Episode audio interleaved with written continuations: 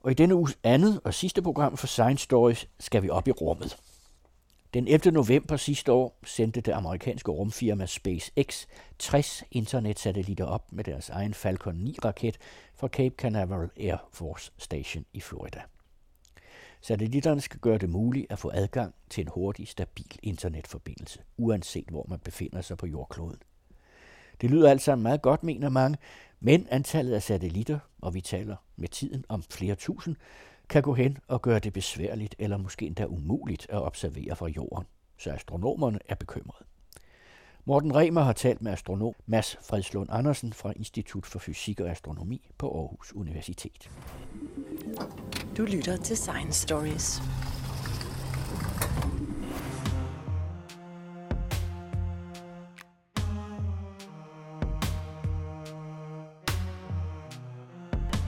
Seven, six, five, four, three, two, one, zero. Ignition, lift off. With gratitude to our veterans today and always, go USA.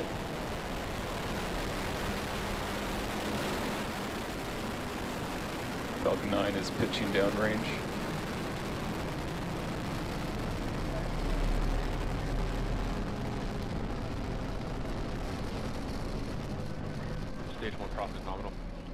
Sådan lød det, da det amerikanske rumfirma SpaceX sendte 60 internetsatellitter op på ryggen af deres egen Falcon 9-raket i november måned sidste år.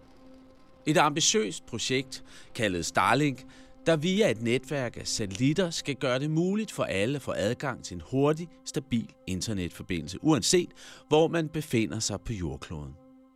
Det lyder alt sammen meget godt, mener mange, men de mange satellitter, og vi taler om flere tusinde, kan gå hen og gøre det besværligt, eller måske endda umuligt, at observere fra jorden, så astronomerne er bekymrede. Og mængden af satellitter kan blive til 10.000. Andre kommersielle firmaer vil nemlig også i fremtiden tilbyde rumbaseret internet. En udvikling, der har fået den internationale astronomiske union, IAU, til at udsende en advarsel. Men er det er et reelt problem? Eller bare nogle emsige astronomer, der bekymrer sig uden grund? Mit navn er Morten Remer, og du lytter til Science Stories.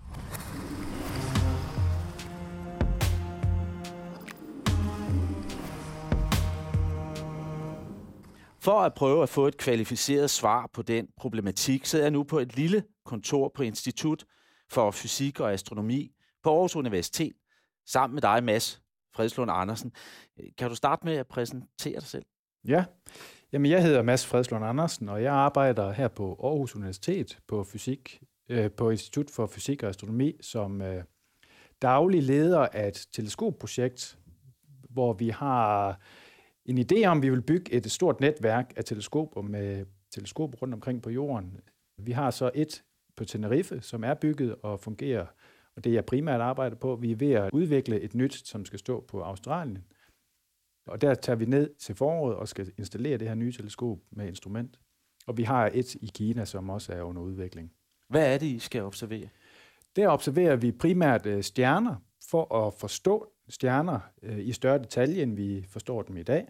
Øh, og vi leder også efter eksoplaneter, altså planeter omkring andre stjerner end solen, som vi vil karakterisere, altså finde ud af, hvor store er de og, og, og så videre. Og det her projekt, det hedder SONG, eller SONG. De her stjerner, jeg skal kigge på, er det kun i Mælkevejen, eller er det også i andre galakser? De stjerner, vi kigger på, det er kun i Mælkevejen. De øh, er faktisk dem, du kan i princippet gå ud og se med det blotte øje øh, på en, en øh, skyfri nat. Det er de klareste stjerner på himlen, og dem, der er forholdsvis tættest på os. Og det er jo landbaserede teleskoper. Hvorfor, øh, hvorfor det? Det er øh, meget billigere. Øh, det, det er hovedsageligt derfor. Vi vil gerne øh, kunne få penge til at bygge de her, det her netværk af teleskoper, så vores teleskoper er både, både små, øh, og så holder vi dem her på jorden, fordi at det var det, vi ligesom økonomisk set kunne have råd til. Hvad er problemet ved landbaserede teleskoper? Nu er I i gang med at udvikle det her projekt. Men hvad er hele ideen bag at have flere teleskoper? Jamen det er faktisk, at øh, vi har dem her på jorden. Jorden den roterer om sin egen akse. Det betyder, at vi får dag. Halvdelen af døgnet, det er dag cirka. Og der kan vi ikke observere stjernerne. Så hvis vi laver et netværk af teleskoper, så kan teleskoperne, der hvor det er nat, overtage efter hinanden, så vi kan observere for eksempel en stjerne 24 timer i døgnet, hvis det er det, vi har brug for. Hvorfor har I brug for det? Det er så den fysik, vi vil forstå i de her stjerner. Vi vil gerne forstå præcist, hvor store er stjernerne, hvor gamle er de, øh, hvad vejer de osv. Og der er vi nødt til, med den teknik, vi gerne vil analysere den med, er vi nødt til at observere den 24 timer i døgnet, nogle gange op til måneder, for at kunne forstå det. Hvad problemer kan der være med landbaserede teleskoper?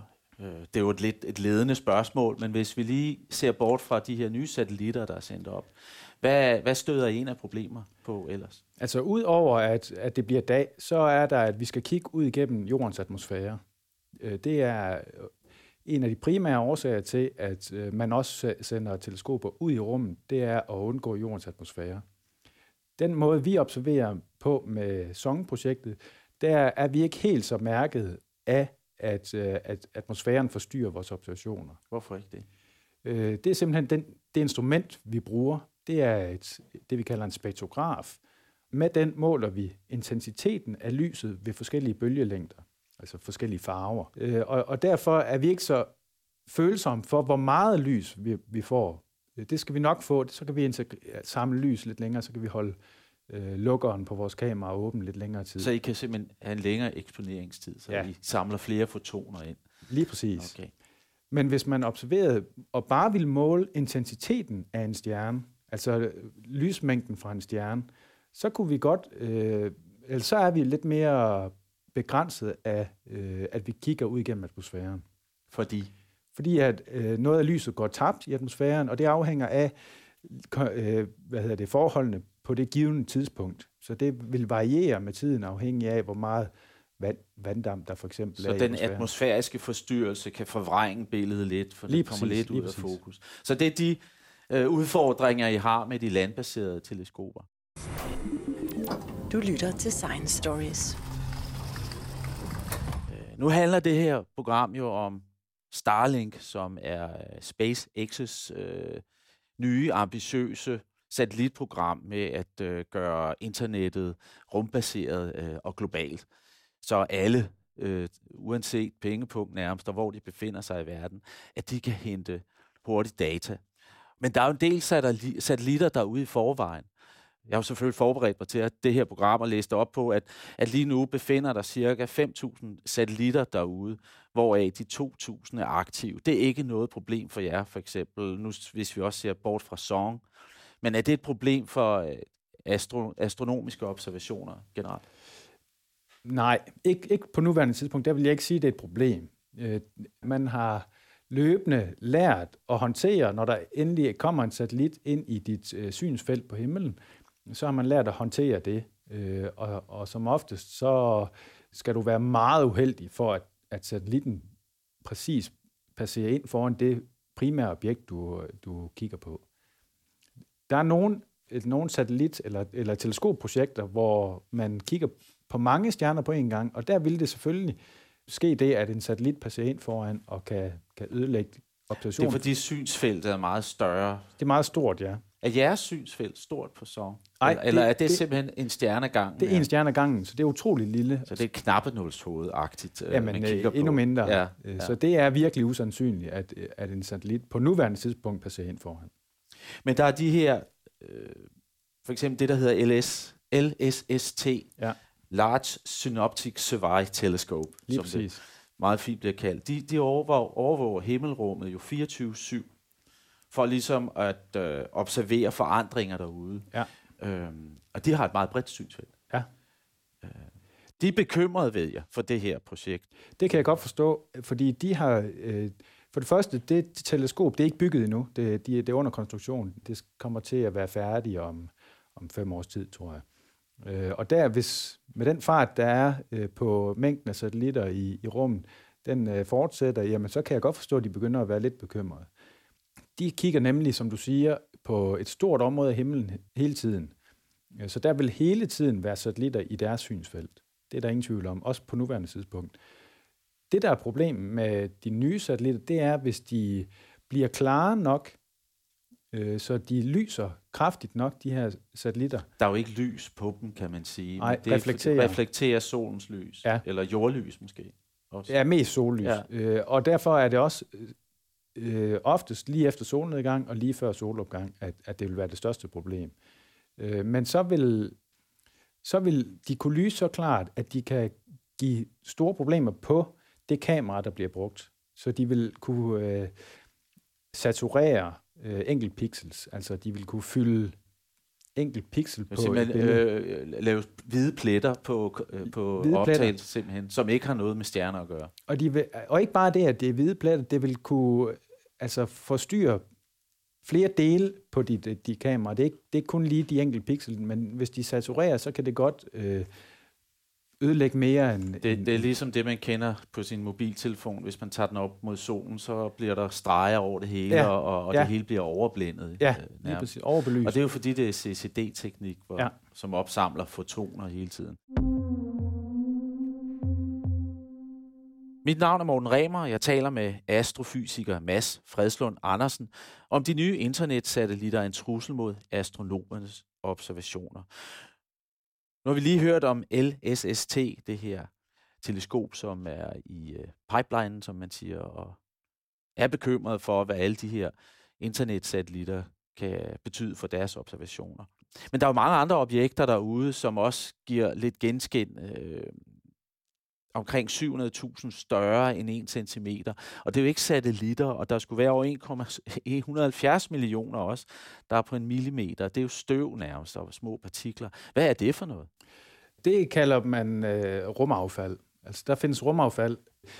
Faktisk, da jeg sad og, og, og læste lidt op på det her, så, så kom jeg til at tænke på, at ja, hvis, hvis vi sender så mange satellitter ud, som det er foreslået, så skulle det også være mærkeligt, at nogle af dem ikke fungerer helt, som vi forventer, og så kan de støde sammen. Øh, og så vil vi igen få enorme mængder rumaffald. Kun af, at de splindres Så i splintrer det. tusindvis Ja. af stykker. Ja, og de øh, splinter der kan så støde ind i, i andre satellitter og igen øh, skabe endnu mere. Det ved jeg ikke, hvor reelt den øh, trussel er, men øh, det tænkte jeg lige over, da, da, jeg, da jeg læste om det. Øh, men, men det er rigtigt, der er rumaffald, og der er øh, en stor del af det, vi allerede har derude nu, det kommer også af, at to satellitter øh, stød, stødte sammen for en fem års tid siden. Øh, så det sker heldigvis ikke så tit, men det, det kan ske. Og det kommer af, at man ikke, at man kan miste kontrollen med noget, der er derude, og, og så kan du ikke genoprette kontrollen igen, og så, så flyver det jo rundt. Og det er også ikke så lang tid siden, at man måtte lave en undvig-manøvre med to satellitter, så vidt jeg husker. Men det er rigtigt. Det, det er, hvis du har noget kontrol over, altså har en, en, øh, en motor på, der, der, så du kan justere Manøvrere. banen. Ja, ja, ja. For eksempel den internationale rumstation, hvor vi har øh, bemanding, den skal også øh, kunne manøvrere. Og der, det gør de tit, øh, fordi de kortlægger alt det her rumaffald. Det gør man øh, så godt man kan. Og så kan de se, hov, nu kommer der noget, der måske kommer lidt for tæt på. Så korrigerer vi lige banen, så vi i hvert fald er sikre på, at vi flyver forbi. Det, det, det gør man. Jamen, det lyder jo utroligt, ikke? Ja. Fordi de, hvor mange omgange drejer de rundt om jorden på øh, et døgn? Er det ikke 8-10 gange Jo, eller jo, sådan noget? jo. Så der skal justeres en del. Der skal, øh, jeg ved ikke, hvor mange Nej, gange de gør det, nej, men nej. øh, de, de skal justere. Og det er selvfølgelig på grund af sikkerheden, at øh, når man har mennesker derude, at, at, at man skal ikke risikere noget som helst. Lad os tale om Starlink, som er SpaceX's øh, store projekt, hvor de vil pakke jorden ind i øh, internet, små internetsatellitter. Fordi de er jo meget anderledes, de her satellitter, end øh, dem, vi kender normalt. Hvad er den store forskel? Også i det, de sender jo 60 op ad gangen. Det er jo ikke bare én, og så ser vi, hvad der sker. Altså, der har i de seneste jamen, bare fem, fem år, øh, har der været en enorm øh, udvikling i små satellitter. De her Starlink-satellitter er faktisk ikke så små igen. De øh, vejer mellem 200-300 kilo øh, og kommer til at have en, et solpanel, som øh, jeg regner med at blive nogle, nogle meter, eller et par meter, når det er foldet ud. Så de er ikke så små igen, og det, det er faktisk derfor, at vi har et problem med dem. Hvis de var noget mindre, så ville de ikke reflektere så meget lys, og ville ikke give så store problemer. Men de, de har en, en betydende størrelse, som gør, at de kan reflektere en stor mængde lys, som kan forstyrre vores observationer. Men ideen er jo at lave det her øh, glo- øh, globale netværk øh, af satellitter, så man kan have øh, god internetopkobling hele tiden, uanset hvor du er på jorden. Så den idé er jo, er jo for svidt rigtig god. Og så er der jo det med, at de ligger jo i en ret lav bane. Og det er jo, øh, det er jo af hensyn til computerspillere kan øh, benytte sig af det her internet, fordi det er noget med, at de kommer helt ned på øh, 5 millisekunder. Det er i hvert fald ambitionen med alle de her satellitter. Øh, men hvorfor skal de ned i en lav bane på grund af det? Altså, der er lidt forskellige grunde til det, og en af dem er, at øh, i, de, i de første, de har sendt op, de kom med i en lidt lavere bane, end det første var tiltænkt. Og når, det er nok fordi, at så kan du... Øh, hurtigere sikre, at de brænder op i atmosfæren. Så, de, så på den måde kan du tidsbegrænse, hvor lang tid de er derude. Noget, der er i, i cirka 300 kilometer fra jordens overflade, vil hurtigt blive bremset op af jordens atmosfære og brænde op. Så der er lidt sikkerhed i det. Hvis du begynder at flytte det længere og længere ud, så vil det blive der meget længere tid. Så hvis det ikke virker helt som det, det skulle, jamen så er det derude i lang tid. Der er så også noget med den tid, det tager at kommunikere med de her satellitter. Simpelthen kan, latency eller forsinkelse på signalet. Ja, øh, så, så jo tættere på det er, jo bedre er det sikkert. Men altså, det tager jo et sekund for at sende signal til månen. Det kan jo ikke tage meget, men det er det, fordi vi taler millisekunder, for at det skal være effektivt og hurtigt og brugbart. Ja, altså, øh, der er jo et, et stort et, når du, hvis, du, hvis du sidder og, og er gamer, så er der jo en masse data, der skal sendes. Øh, så det er ikke bare et, et lille signal, det er en, en hel masse data, du skal kunne, kunne få synkroniseret rundt omkring på jorden. Øh, og det kræver, at, at du for det første har et båndbredde, altså at du kan sende så meget data på kort tid, og at du har rigtig godt styr på din tid, så du sikrer, at det hele det er lidt ligesom GPS, øh, at der, du skal hele tiden have styr på, øh, hvordan det bliver sendt rundt, for at, at du ved, at, at det kommer frem i, i til tiden. Det er også billigere. Det er billigere at sende noget op i... Øh, altså, jo længere du skal sende det op, jo større raketter skal du lave, øh, som skal kunne løfte det længere ud. Så, så jo lavere du, du øh, kan ligesom sende det i kredsløb, jo, jo mere sparer du også i, i pris. En anden grund til, at de bliver nødt til at sende rigtig mange satellitter op, det er jo fordi, igen det her med, at de ligger meget lavt i lav bane, men så har de jo svært ved at se hinanden. Mm.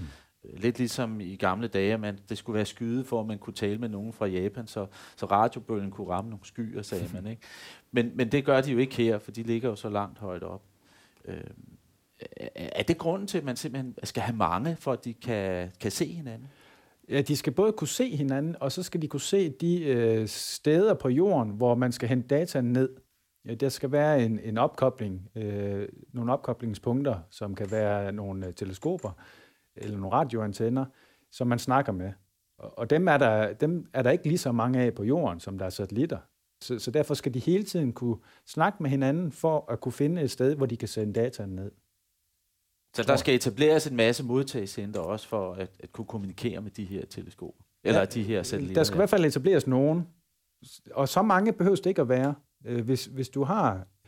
De vil, de vil have, at deres satellitter snakker sammen, så de kan sende signal fra en, der bruger for eksempel deres internet, sende signalet op til en satellit, og så kan det så sende rundt til den anden side af jorden, ude i, i øh, satellitnetværket, hvor der så kan være en modtager også. Og de behøver ikke rigtig mange modtagere på jorden. Men de skal have nogen selvfølgelig. Du lytter til Science Stories. Mit navn er Morten Remer, og jeg taler med astrofysiker Mads Fredslund Andersen om de nye internetsatellitter er en trussel mod astronomernes observationer. SpaceX har jo sendt 120 Starlink-satellitter op af to gange nu. Men planen er, at det skal være næsten op til 12.000, og, og øh, de har også søgt om tilladelse til helt op til 30.000 satellitter. Hvis man lægger det sammen med, at øh, Amazon også har søgt om at sende satellitter op, og være et realistisk projekt, fordi det er verdens rigeste mand, og et af verdens rigeste firmaer, der skal sende det her op. Hvor det er omkring øh, tæt på 4.000, tror jeg det er. Plus to andre projekter også. Ikke? Er der så ikke en vis rimelighed i, at astronomerne, som jo ellers, øh, skal vi sige, øh, sidder med meget følsomme instrumenter med deres teleskoper, har grund til en reel bekymring. Jamen det, jeg synes også, at øh, selvfølgelig er det lidt bekymrende for det, øh, det, vi laver. Der skal også være plads til alle, sådan har jeg det. Øh, så vi må lære at omgås øh, og, og ikke træde over hinandens tager. Øh, og det tror jeg også godt, man kan. Og Elon Musk, som er, er manden bag SpaceX, har jo også været ude at sige, at han vil godt gøre øh, ting for at, at hjælpe os øh, astronomer. Øh, for eksempel kan man male satellitterne, så de ikke reflekterer så meget øh, lys. Han vil også godt justere banerne, hvis de kan passe ind foran et, et meget følsomt projekt. Det tror jeg nu selv er måske lidt øh, urealistisk, at man vil have den korrespondence øh, løbende. Men, øh, men altså, han, han virker i hvert fald som om, han, vil, han lytter også til, hvad vi astronomer har at sige øh, og bekymringer, og, og prøver så at, at hjælpe os med, at, at, at han ikke kommer til at forstyrre for meget. En anden ting er også det med, øh, som alle øh, kan det være fascinerende at gå ud og se øh, på stjernehimlen. Det gør jeg også selv, når det er klart her i Danmark. Jamen, så står jeg også nogle gange øh, lige 5 minutter, eller 10 minutter, eller en halv time og kigger op på himlen. Hvis det så er fyldt med bevægende stjerner, som er de her satellitter, så vil det måske tage noget af glæden ved at stå og drømme sig væk i, i mørket der. Så det tænker jeg da også er...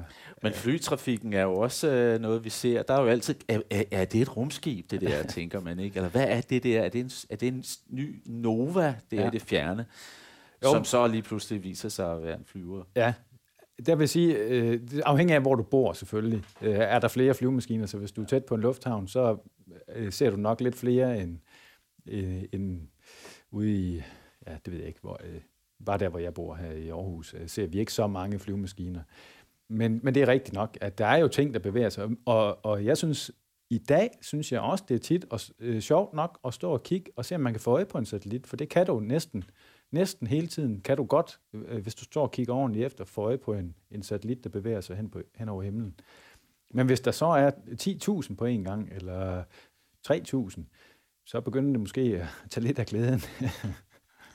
Nu er der nogen, der har sagt omkring det her med, jamen kan astronomerne, de kan da bare øh, sende teleskoper ud i rummet, og så se det hele derfra, og det vil jo være fantastisk.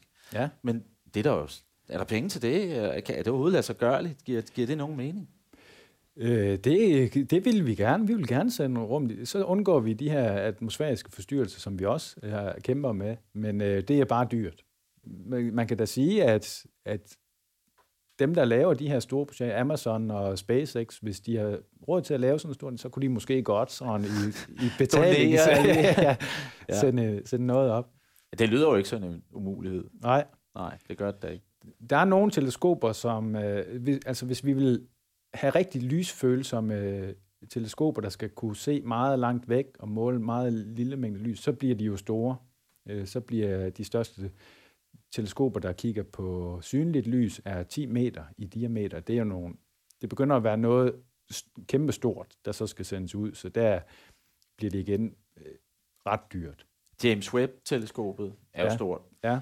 Og de har jo også måttet lave sådan en helt speciel konstruktion, der ligesom den folder sig ud som en blomst, når den er sendt op, for den er pakket helt sammen. Øh, det har jo den størrelse, cirka.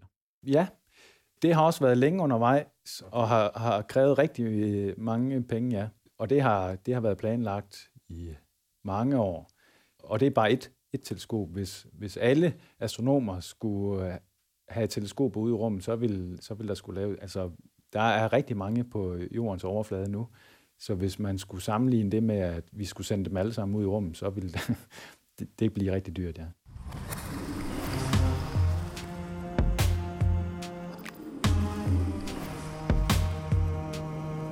Du lytter til Science Stories. Mit navn er Morten Remer, og jeg taler med astrofysiker Mads Fredslund Andersen om de nye internetsatellitter er en trussel mod astronomernes observationer.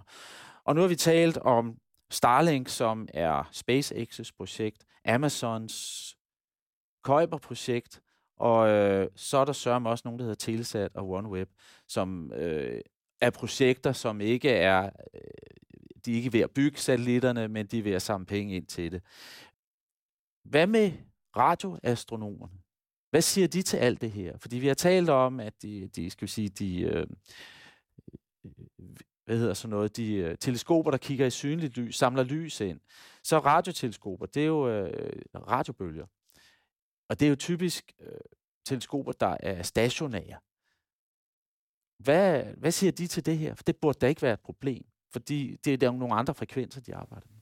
Øh, ja, men øh, der, det er rigtigt nok. Der, der er nogle frekvenser, som er, er fuldstændig øh, låst eller lukket øh, for alt andet end, end radioastronomi. Men der er også et overlap med mobil øh, kommunikation, øh, og derfor har, har man... Altså din og min mobil, ja. og mobilsender og ja. radioteleskoper, der er noget der. Ja, Øh, så derfor ser du nok ikke særlig tit, at et radioteleskop står, særlig, øh, står tæt på en, en mobilmast. De står tit i, i områder, hvor der så er en restriktion i, i et vis radius fra teleskopet, som man ikke øh, bruger.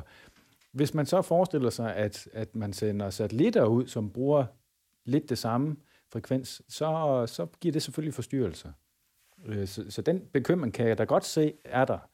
Øh, men der, der er det øh, der er det lidt, hvad vil man kigge efter? Hvis man ved, at der, der er satellitter, der flyver rundt og sender ved en bestemt bølgelængde eller ved en bestemt frekvens, så skal man måske tænke lidt ekstra, hvis man vil kigge i den øh, frekvens. Altså nu har SpaceX jo lavet en aftale med det, der hedder National Science Foundation, som er med til at administrere det her. Men det er jo kun SpaceX. Hvad med de andre? Øh, og det er jo private virksomheder, der kan sige, vi er da ligeglade, vi, øh, vi skal tjene penge, vi er aktionærer, og øh, vi har en forretning kørende her. Juren på det her er jo ikke helt på plads. Øh, nej, altså der er, der er noget frirum, øh, spillefrirum i, i rummet. Det er rigtigt nok. Dog er der øh, lovgivning om, hvad for nogle frekvenser man må sende øh, signaler med øh, til og fra rummet. Og, og, de, og de skal selvfølgelig overholdes. Og det er jeg sikker på, at hvis, hvis de ikke bliver overholdt, så bliver der øh, gjort noget ved det. Men det er ligesom, det er også stort set det, der er.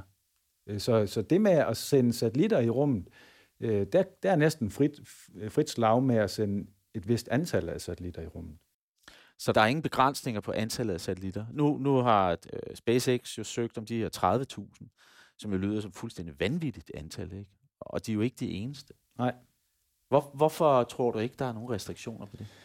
Øh, jeg tror lidt, at det papirarbejde måske halter efter, hvis, hvis du spørger mig, hvis jeg skal være helt ærlig. At, at, at få sådan noget øh, lovgivet, og det skal godkendes af et internationalt samarbejde osv., det er ikke så nemt. Det tager mange år, og der er det nok gået lidt for hurtigt med teknologiens udvikling, øh, og at vi kan sende satellitter så hurtigt ud. SpaceX har fået deres tilladelse for det, der hedder International Telecommunication Union. Hvad er det, de administrerer? Fordi de har jo også fået det her fra den amerikanske øh, kommission, der sidder bag det her. Ja, så der er et, et internationalt organ, som øh, styrer, hvad for nogle frekvenser man må sende ved til og fra rummet, øh, som ligesom giver, giver dig tilladelse til at sende ved nogle bestemte frekvenser. Og det, dem skal man overholde. Og det bliver respekteret af, af de, de, de parter, der er involveret. Ja, og, og, der, og med alle de satellitter og teleskoper, vi har, så er der ret godt styr på, hvad de forskellige øh, satellitter øh, sender med, øh, så man kan, man kan overvåge det. Men alligevel har SpaceX fået lov til, at den amerikanske organisation, til at sende de her 30.000 satellitter op. Ja. Hvad, hvad siger det internationale samfund til det? Altså, astronomerne råber og skriger jo. Altså det, det, det har vi jo kunne se i, i de artikler og de indlæg, der er blevet skrevet. Øh, hvad siger den danske rumfartsorganisation til det? Altså med antallet af satellitter er der ikke nogen, øh, meget bekendt ikke nogen begrænsninger.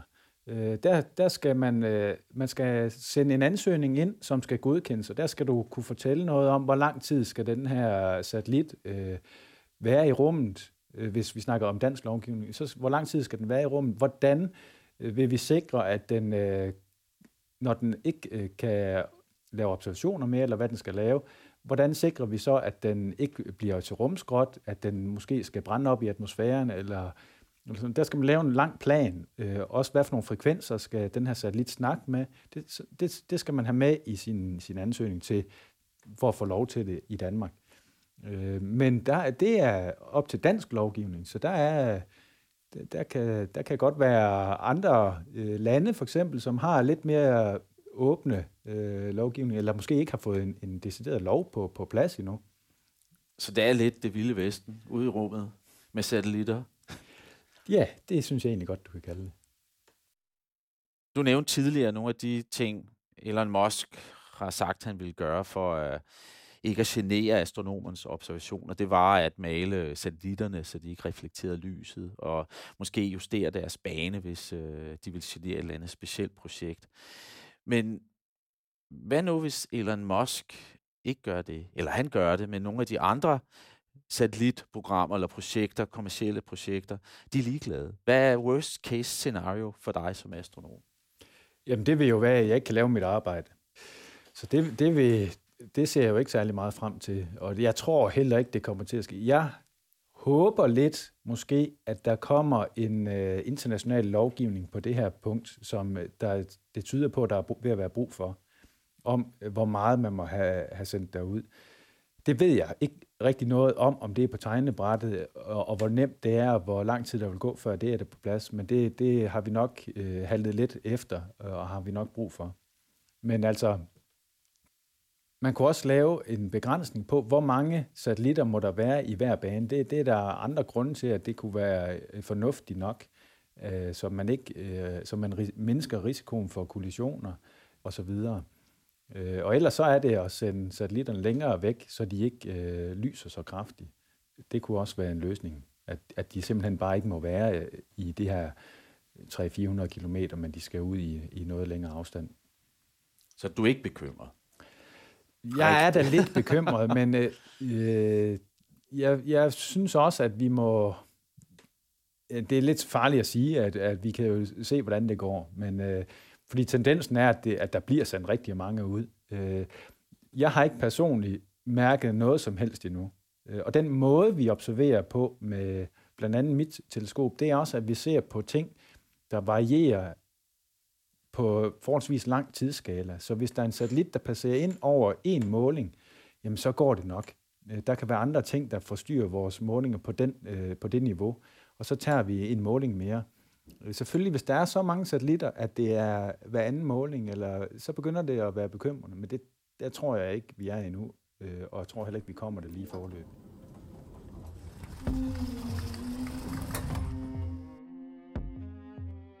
Det var Morten Remer, der talte med astronom Mads Fredslund Andersen fra Institut for Fysik og Astronomi på Aarhus Universitet. Og det var en udsendelse i serien Science Stories.